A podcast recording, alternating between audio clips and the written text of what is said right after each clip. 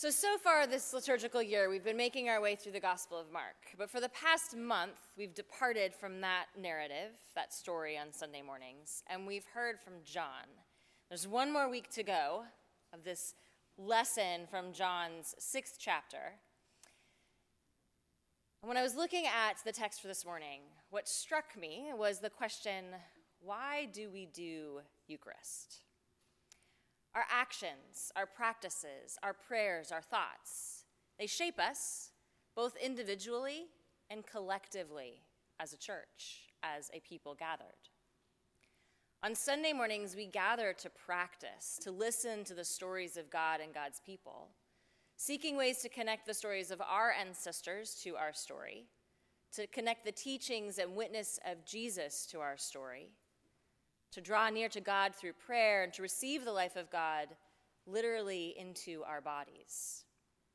The church, in her wisdom, has established a frame for sharing the Eucharist. To prepare, there's a few things that are supposed to happen. We're supposed to hear something about the life and teaching of Jesus in the context of Sunday morning. We're supposed to hear gospel words. We're also supposed to pray certain words in the Eucharistic prayer when we get ready to share the body and blood of Jesus. And the other piece that I think I love the most about what happens when we gather together for Eucharist, we can't do it alone. It's something that requires at least two people. Embedded in this idea of sharing in the Eucharistic feast is connection, is relationship. It's meant to draw people together just as God draws us together in order to share in the bread and wine or the flesh and blood, so graphically described in our gospel reading this morning. So, why do we do what we do? A few weeks ago, I was moving some books around at home and I found myself flipping through a book called Flickering Pixels How Technology Shapes Our Faith. I read it a while ago during the years I was actively discerning God's direction for my life, both personally on my own and also collectively with a group of parishioners. So much in our faith life happens together. It's written by a man named Shane Hipps, who is a pastor with a background in advertising, and currently he works as an executive coach. As I read through some of the things I underlined, I was fascinated to discover just how much of an impact this book had on me and how much it has influenced the way I think about things. Because if you, if you were to have asked me who shapes my thinking or what books have been meaningful and influential, I wouldn't have come up with this one. Haven't thought about it for years.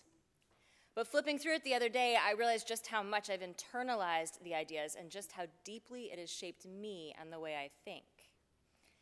There's also some beautiful irony for me in revisiting it the other day, um, because here in the Bay Area, we live in the land of technological innovation.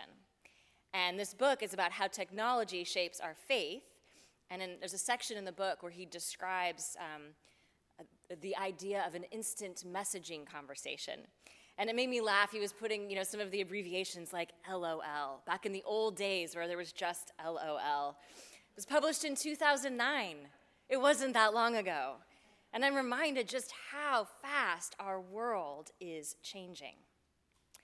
But his ideas rest on Marshall McLuhan's insight that the medium is the message. There's a message embedded in how information is presented. We gather here today around a particular medium, the incarnation of God.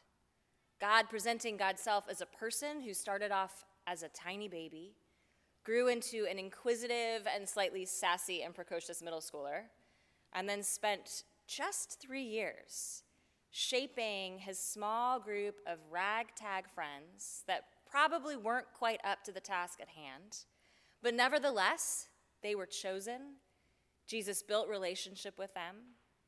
They all taught and healed and proclaimed the good news that in God's economy, in this world in which we are born, there's more than enough for everyone because we're all in.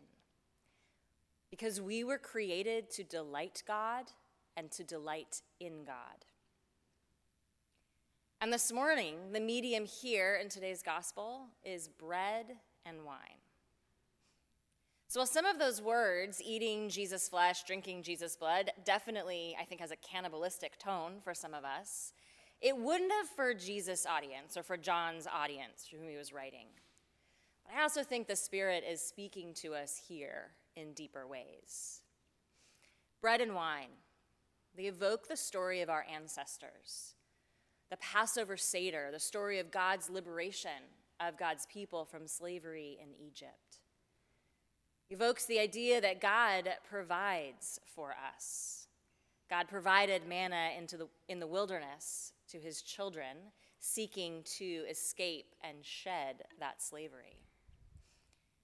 And food is vital to sustaining our life.